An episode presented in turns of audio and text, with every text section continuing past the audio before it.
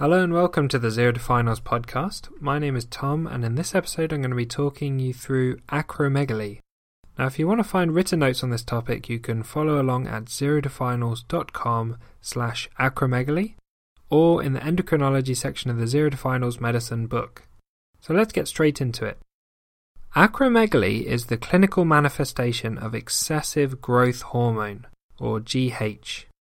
Growth hormone is produced by the anterior pituitary gland. The most common cause of unregulated growth hormone is a pituitary adenoma, so a hormone secreting tumor of that pituitary gland. And this adenoma might be microscopic, so small that you can't see it on a scan, or it can be significantly sized so that it causes compression of the local structures.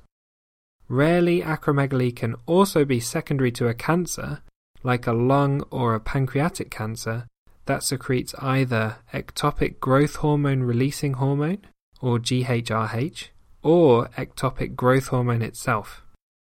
There's a structure called the optic chiasm, and this sits just above the pituitary gland. And what this optic chiasm is, is the point where the optic nerves coming from the eyes cross over to different sides of the head and enter into the occipital lobe, which interprets those visual signals. And a pituitary tumor that has significant size will start to press on this structure called the optic chiasm. And pressure on the optic chiasm will lead to a stereotypical bitemporal hemianopia, visual field defect.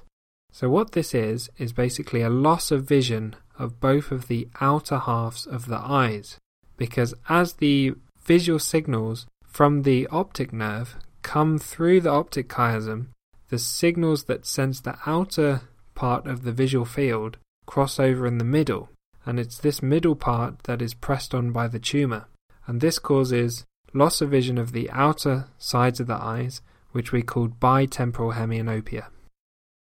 So, how does acromegaly present?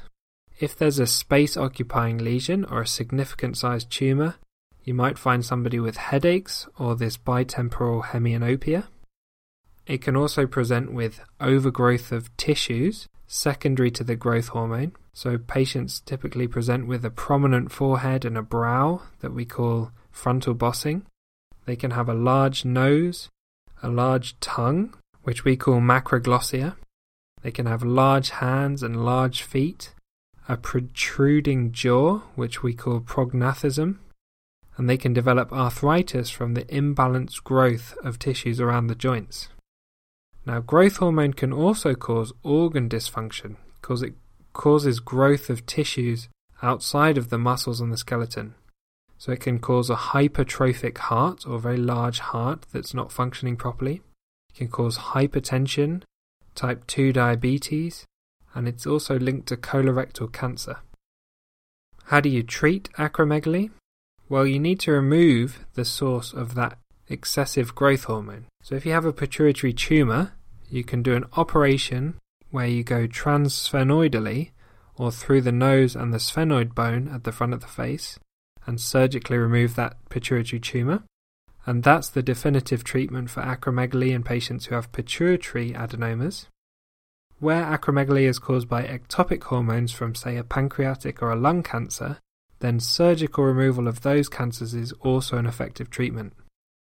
If it's not possible to remove the cause of the excessive growth hormone, then there are medications that can be used to block the growth hormone.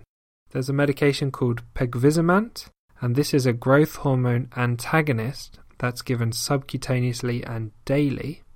More commonly, we use somatostatin analogues, which also block growth hormone. And remember that somatostatin is known as growth hormone inhibiting hormone. And an example of the somatostatin analogues is something called octreotide.